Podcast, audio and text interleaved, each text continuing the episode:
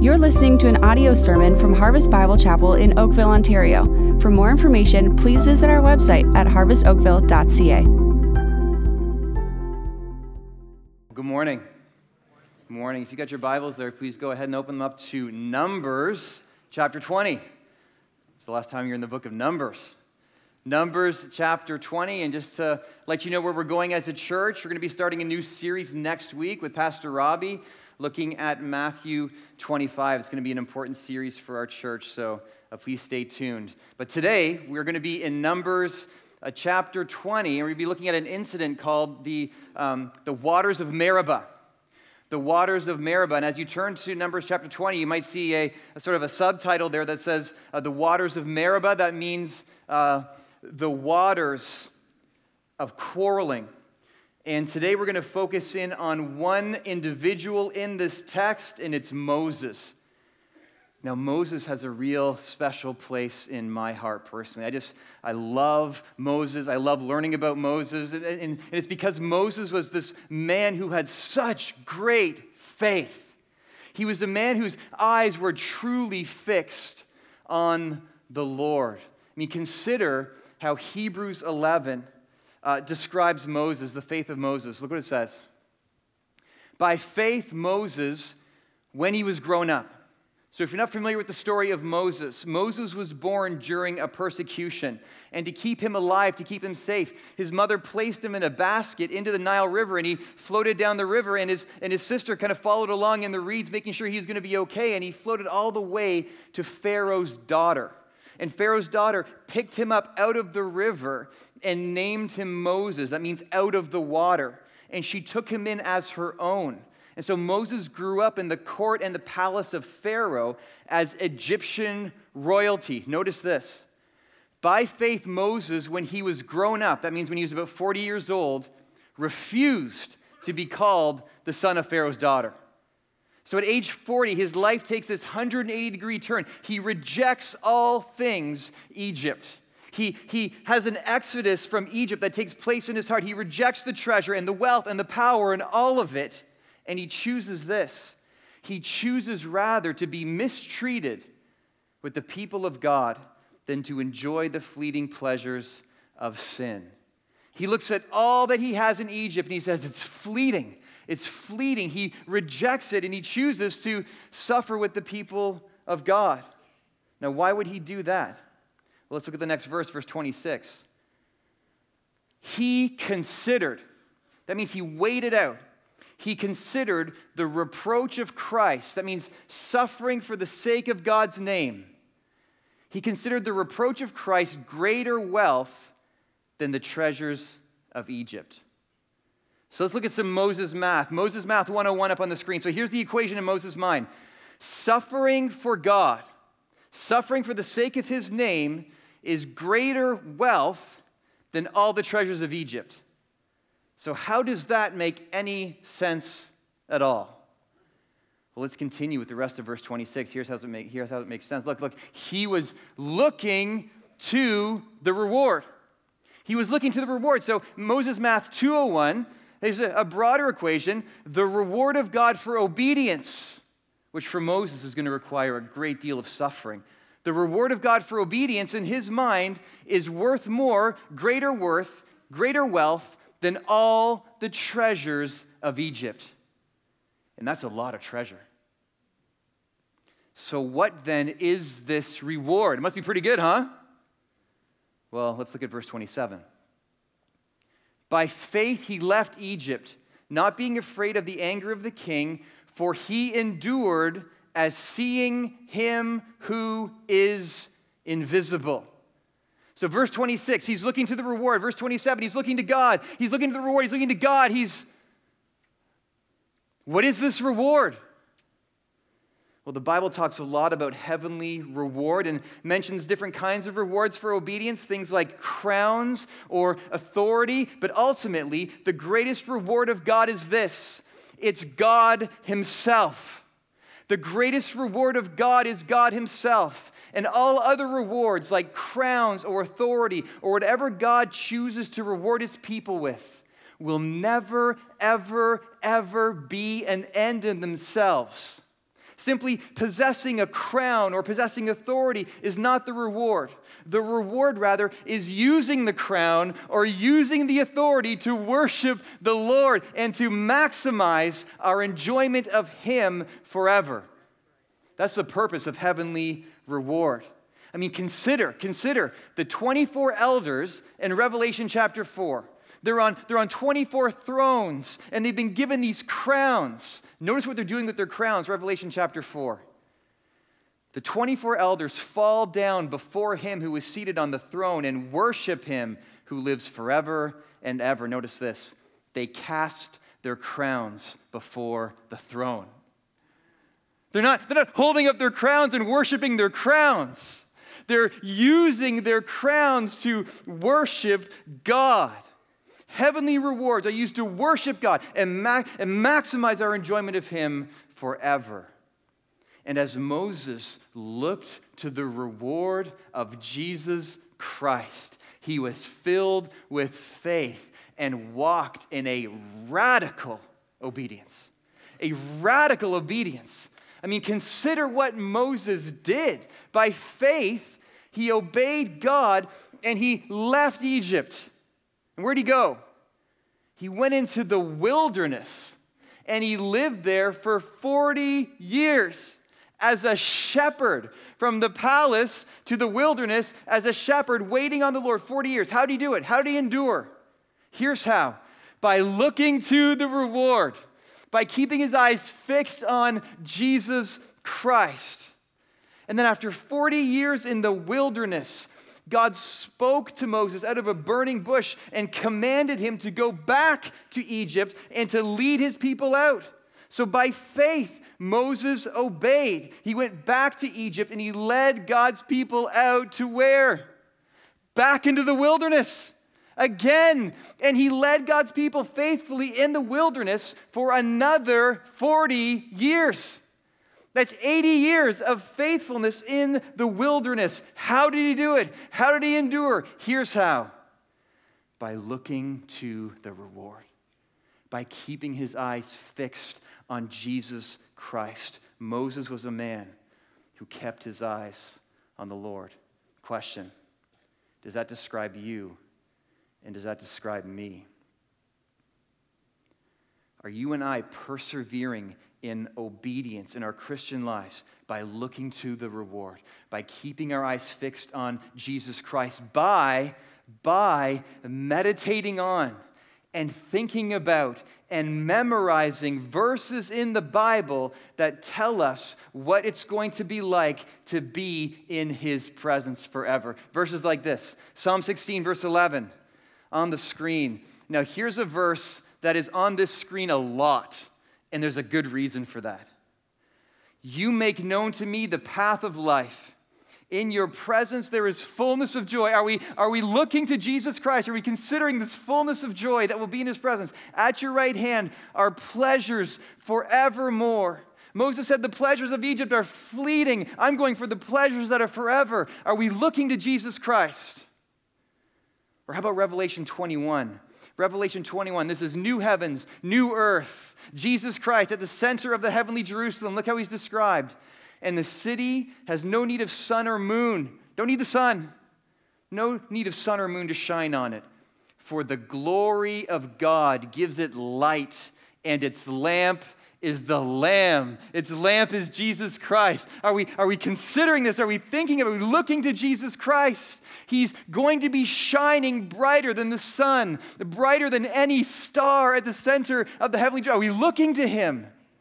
Or how about verse uh, Revelation 22? Revelation 22.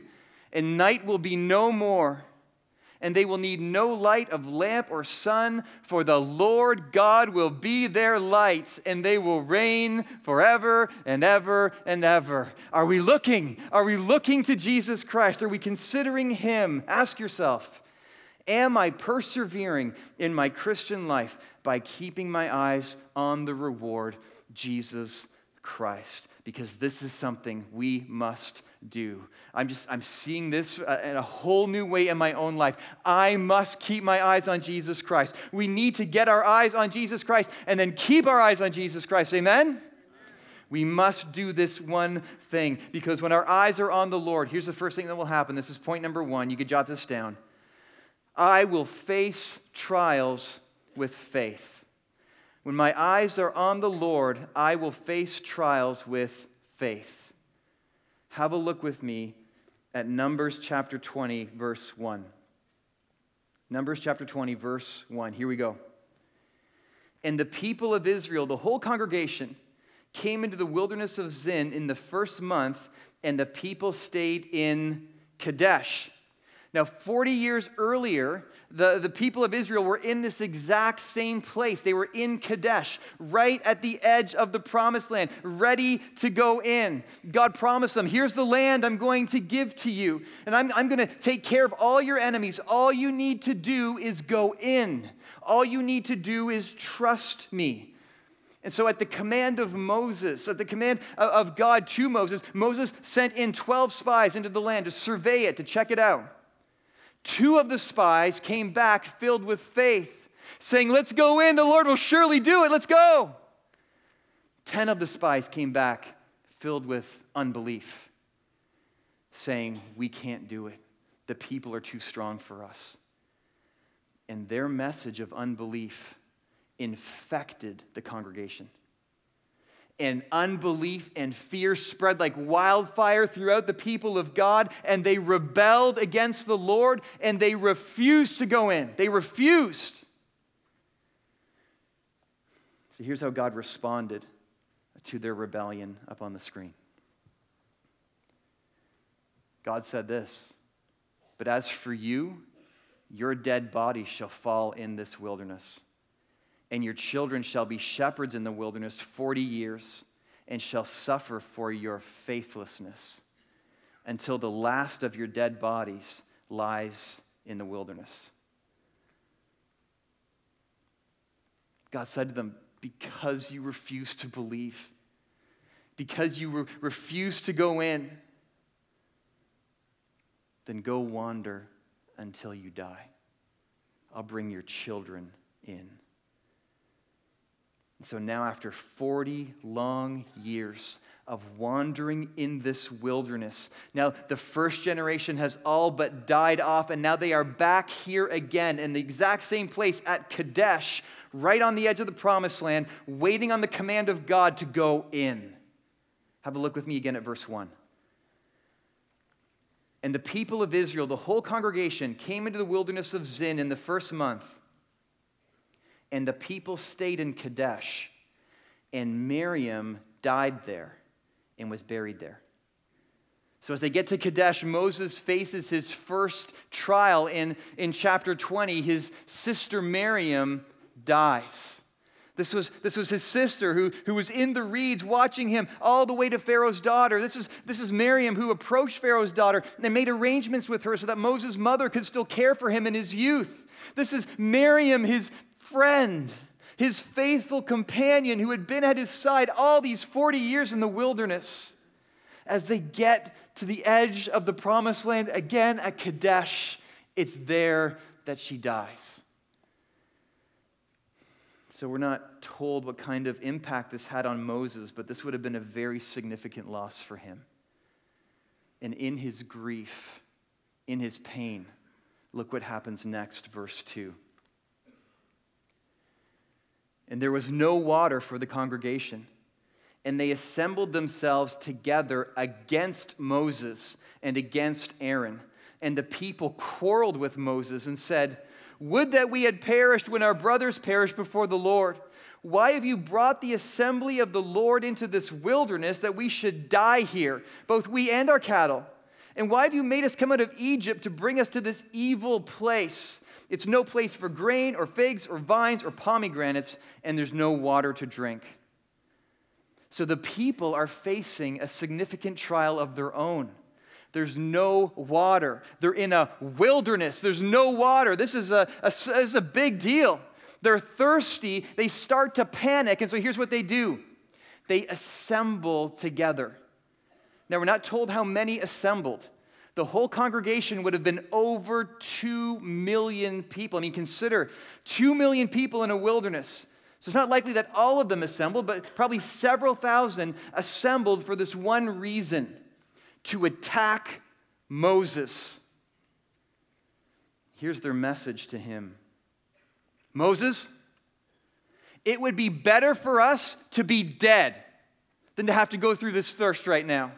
Moses, we wish, we all wish we were dead. And you know what? You brought us here. This is your fault. It's your fault we're suffering like this. Now, is that true? Is it Moses' fault? I mean, if, it's, if there's anyone whose fault it's not, it's Moses. Whose fault is it that they're in the wilderness? It's their parents' fault.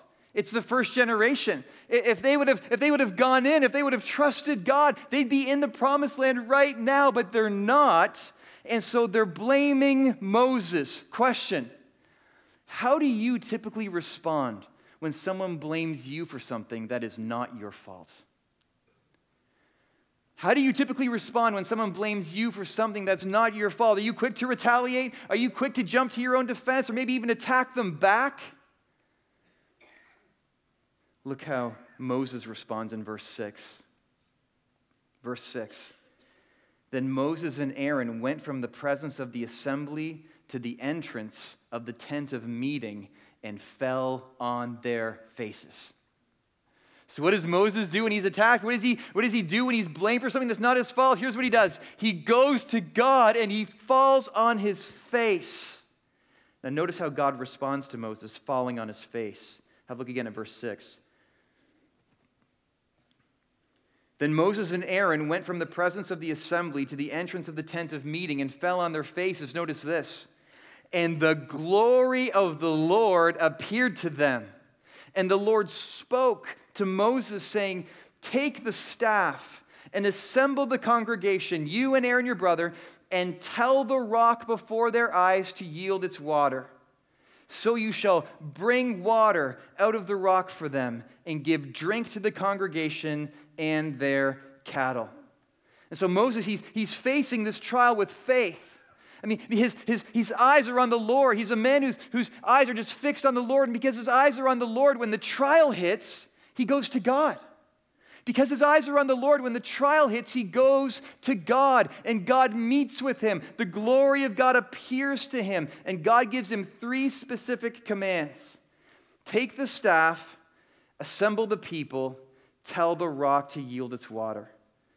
Moses, if you do that, here's what's going to happen. Verse 8 So you shall bring water out of the rock for them and give drink to the congregation. And so God tells Moses, Moses, you do the obedience, I'll do the miracle. Moses, you do the obedience, and then I'll do the miracle. Now, there's something in human beings that just crave awe. We just love to see awe. This is why thousands of people will gather together several times a year to look up in the sky and watch fireworks.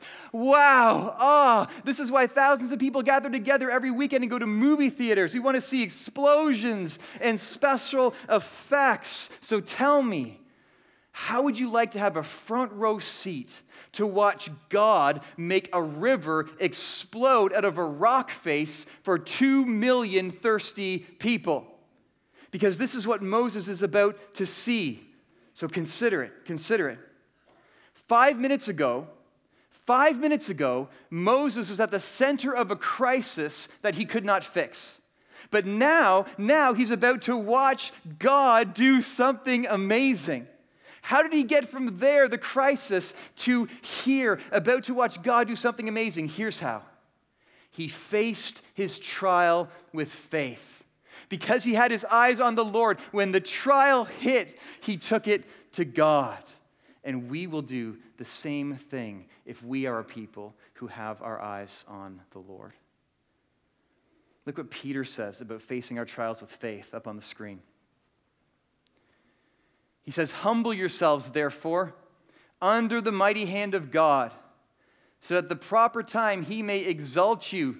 Notice, casting all your anxieties on him because he cares for you. And so often in our lives, a trial enters in. This is not, I can't untie. And, and what am I, how am I going to fix this? And, and I just can't untie this. And, and as we try to fix it, the anxiety starts to rise and rise and rise. And what am I going to do? And God's like, look up, look up. Cast that problem, cast that trial on to me. And so that's what we do. We, we cast that onto the Lord. And we say, God, just have your way with that situation. I can't fix that. Please just do whatever's good, do whatever's best, do whatever's going to bring you the most glory. Amen. I'm just going to leave that with you. We walk away. But if you're anything like me, Five minutes later, you're, you're running back and you're saying, Oh, what am I going to, how, but how am I going to fix this? And you're examining every angle and, and what am I going to do? I can't untie this. And God says, Look up, look up. Lay that down, cast that on me again. God, just have your way with that situation. I don't know what to do, but I'm just going to trust you with that. Do whatever's best. Amen. And a growing faith looks like maybe I'm, I'm, picking that thing up every five minutes, but then I'm picking it up every 15 minutes, and I'm picking it up every couple hours, and I'm picking it up every couple of days, and then maybe a couple of times a month, and then I can't remember the last time I picked that up. Question What is the trial in your life that you need to cast before the Lord today and just trust Him with? What is the trial? What is the situation that you need to cast before the Lord today and just trust Him with? Because listen, He cares for you, He loves you perfectly. And He's calling us today to look up to look to Him, to take our trials to Him, and to trust Him to do what is good and to do what is best. When my eyes are on the Lord, I will face trials with faith. But that's not all I'll do. Because when my eyes are on the Lord, I'll also do this. This is point number two. You could jot this down. I will face opposition with obedience. I will face opposition with obedience. Have a look again at verse 9. Verse 9. And Moses took the staff from before the Lord as he commanded him. Then Moses and Aaron gathered the assembly together before the rock. So, because Moses has his eyes on the Lord, when God gives him a command, he does it. Because he's, he's looking to the Lord, when God tells him what to do, he does what God says. So, he takes the staff and then he assembles all the people together. He says, Hey, whoever's thirsty, come to this rock. Whoever's thirsty among you, come to the rock. And how many are thirsty? Everyone. Everyone. So you've got over 2 million people coming out of the woodwork, gathering together at this rock with all of their animals as well. And as this crowd starts to form, this crowd that is opposing Moses, that is furious with him, that is blaming him for their thirst, something begins to shift in his heart. As he looks out upon the crowd, something begins to change in his heart. And it's at that moment that he then opens up his mouth. Look at verse 10.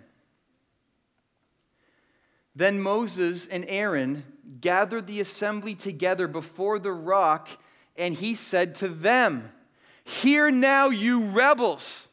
Shall we bring water for you out of this rock?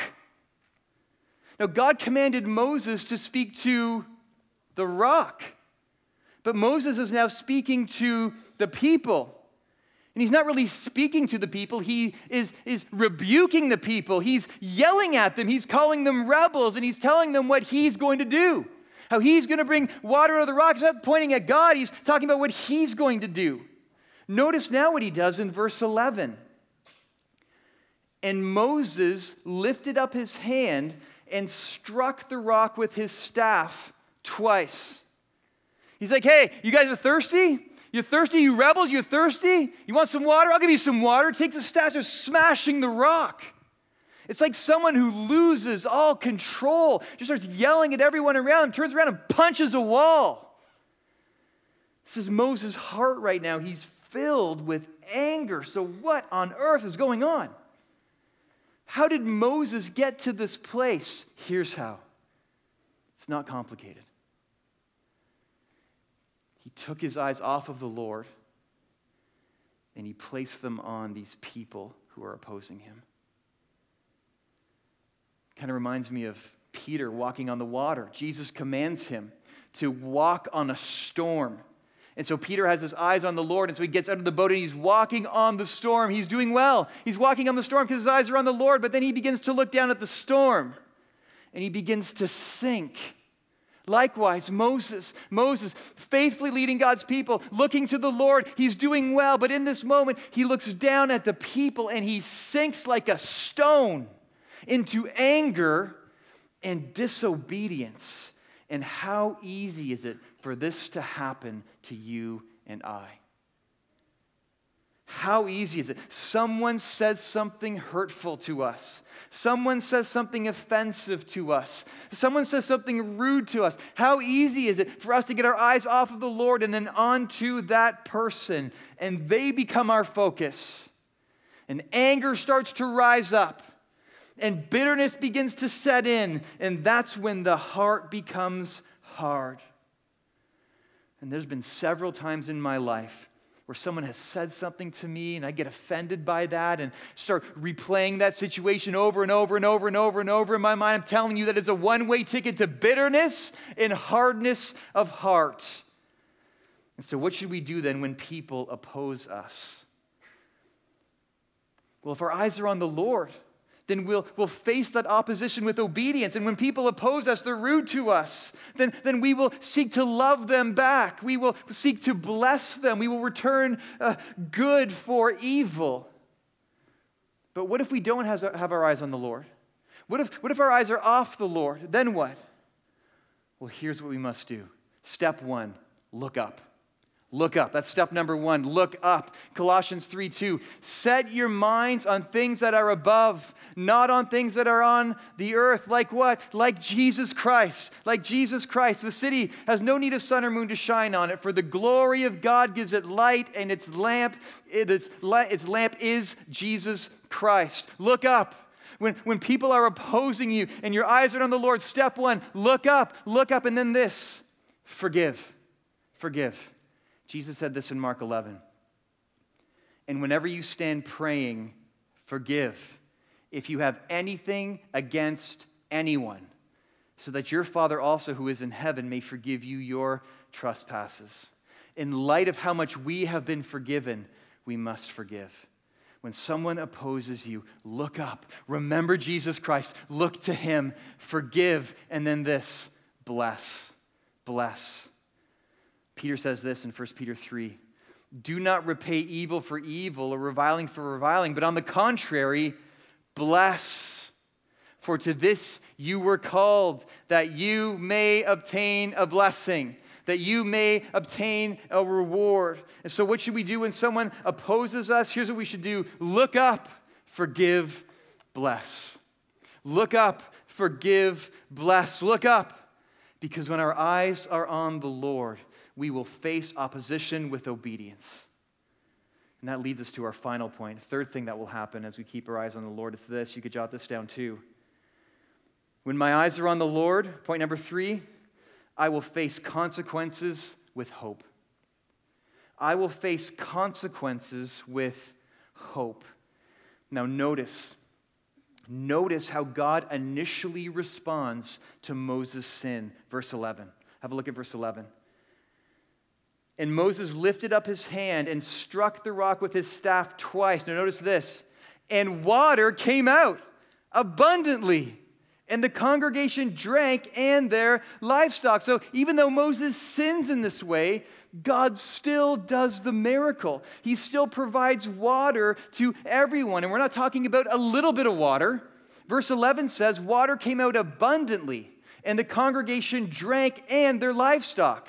So we're talking about a massive amount of water. Water erupts out of this rock face, enough for two million people and all of their livestock. And so here's what this is called. Ready? Grace. This is called grace. No one in that congregation, including Moses, deserved this water, and yet God provided it for them anyway. It's called grace. Question Are you someone, are you a person who is constantly amazed by the grace of God upon your life? Am I a person who's constantly amazed by the grace of God upon my life? Are we amazed? Are we amazed that even though we keep sinning against Him, He does not abandon us and He does not stop loving us? And he doesn't stop providing for us. He gives and he gives and he gives and he provides and he provides and he provides everything we need every day. We don't deserve any of it. Are we amazed by the grace of God upon our lives, or are we taking God's grace for granted? Do we ever just stop? consider that everything we have has come from His hand, everything, all of it. Do we ever just stop and say, Thank you, God? Thank you, God. Thank you, God, for water. Thank you for clean water that I can take a few steps and flick a switch and have clean water. Thank you, God. Thank you, God. Because in this moment, the people of Israel know exactly where their water came from. It came from God, and they are thankful. And now that God has done this miracle for his people, he now turns all of his attention on Moses. Look at verse 12. And the Lord said to Moses and Aaron, Because you did not believe in me. Now, notice what God is doing here. He's exposing the root issue behind Moses' anger. He's exposing what's underneath his anger. He's exposing the root of it, and it's this unbelief. It's unbelief. And so, what's unbelief? Unbelief is this unbelief is taking our eyes off of the Lord and living and acting as though He's not holy. Unbelief is when we take our eyes off the Lord and we begin to live and act as though He's not holy. You're living as though God is not who He says He is. Living as though God is not perfect in wrath and not perfect in anger and in justice and in love and grace and mercy and power and goodness. It's living as though He is not our Creator living as though He's not the greatest treasure in the whole universe, living as though His promises are not true and His grace is not sufficient and His commands are not good. That's unbelief. It's taking our eyes off of the Lord and living as though He's not holy, not perfect, not enough, and not worthy of our obedience. And this is the root of Moses' anger it's unbelief. His eyes are not on the Lord. And because his eyes are not on the Lord, his heart has spiraled into this horizontally uh, focused, person fixated, angry chaos. It's like a, a, row of dominoes. When you hit the first one, they all start to fall. When the first domino is unbelief, every other sin starts to fall, including the sin of anger. So, question, question where exactly is unbelief pressing in upon our hearts and lives? Where is unbelief pressing in upon our hearts and lives? Is it, eh, what are you, what are you struggling to believe about God? Is it, is it that he, he really is good? Really? Is it that He really is in control of the circumstances in my life? Is it that He really does love me perfectly? Is it that He really is enough for me? Is it that He really is with me here, right now? Ask yourself, what am I struggling to believe about God? Because listen, listen, part of growing in our Christian lives is wrestling with our doubts. Part of growing in our Christian lives is wrestling with our doubts, but here's the question. The question is this Am I taking my doubts to the Lord? Am I wrestling through my doubts with my eyes on Him, or am I just giving myself over to unbelief? Because if I'm just giving myself over to unbelief, not only is that going to create chaos in my own heart, it's also going to greatly affect all of those around me as well. And notice the effect that Moses' unbelief has had upon the congregation. Look at verse 12. And the Lord said to Moses and Aaron, Because you did not believe in me, notice, to uphold me as holy in the eyes of the people of Israel. God's saying to Moses, because, because your eyes are not on me, Moses, you're acting as though I'm not holy, and you've done it in front of everyone. Everyone. Now, there's a saying that goes something like this uh, Actions speak louder than, what does it say? Words. Actions speak louder than words, right? And that's especially true if you're a Christian. Because as soon as you tell someone you're a Christian, as soon as someone finds out you're a Christian, what do they start to do?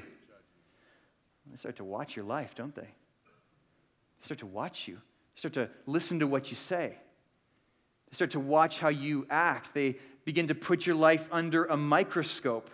And the way we live will communicate to them something about God. Let me ask you who is watching your life? Who is watching your life? If you have children, ask yourself does, does the tone I take with them, does the way I interact with them, does the way I live my life before them say to them that God is holy?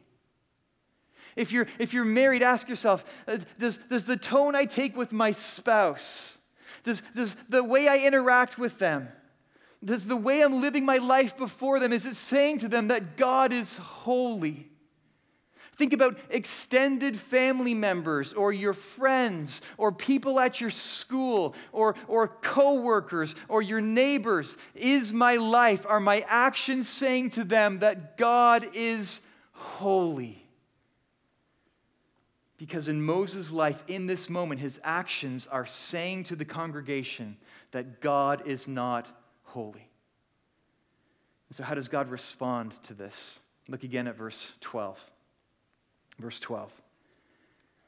And the Lord said to Moses and Aaron, Because you did not believe in me, to uphold me as holy in the eyes of the people of Israel, therefore you shall not bring this assembly into the land that I've given them.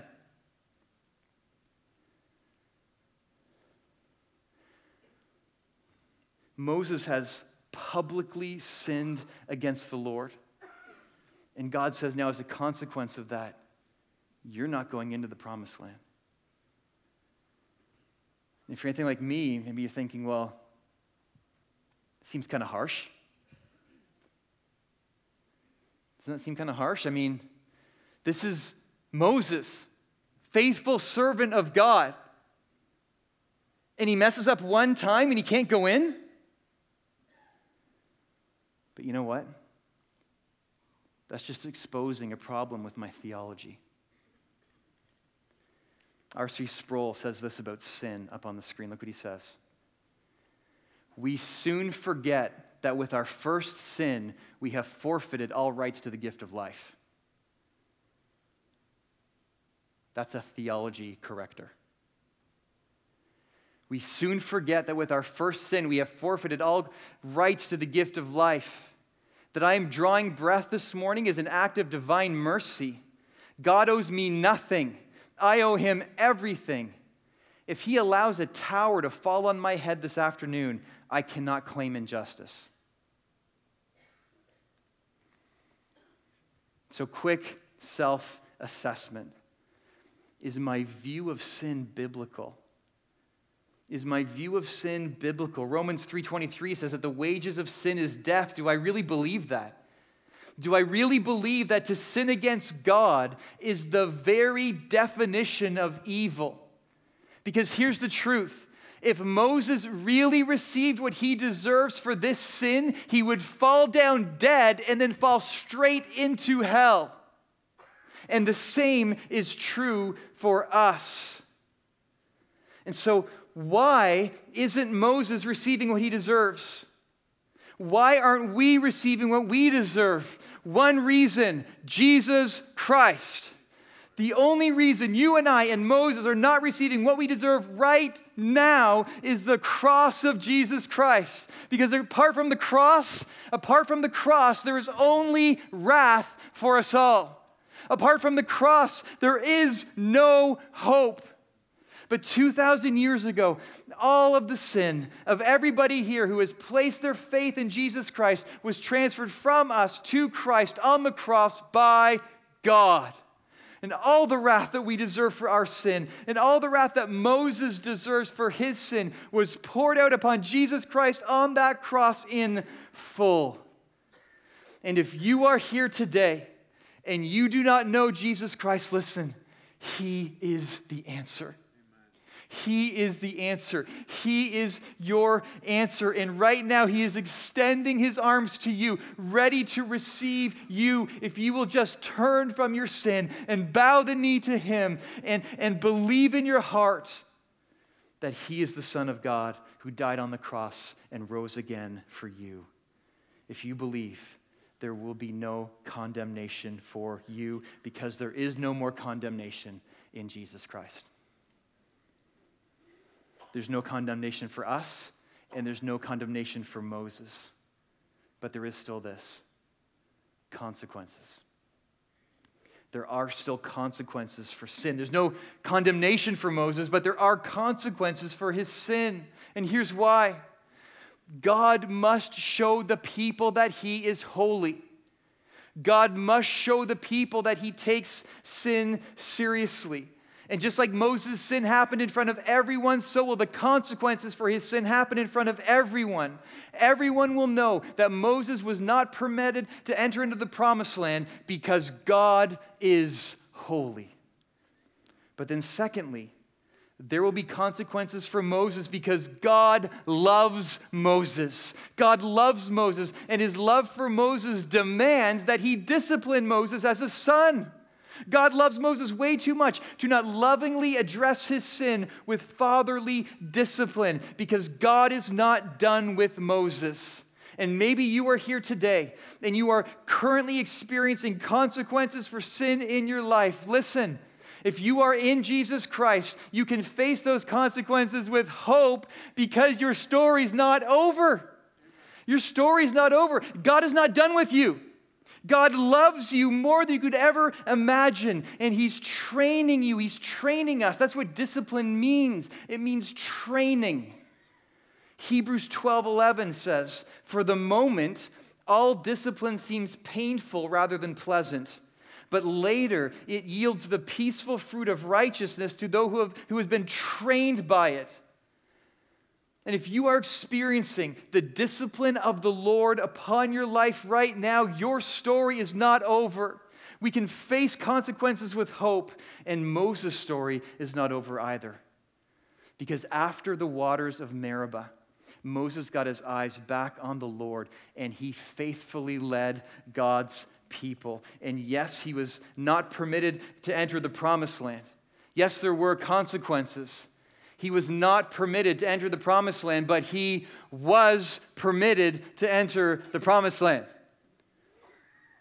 God took Moses up onto a mountain called Mount Nebo and he showed him uh, the promised land up on the screen. Deuteronomy 34. And the Lord said to him, This is the land which I swore to Abraham, to Isaac, and to Jacob. I will give it to your offspring. I have let you see it with your eyes but you shall not go over there. So Moses, the servant of the Lord, died there in the land of Moab, according to the word of the Lord.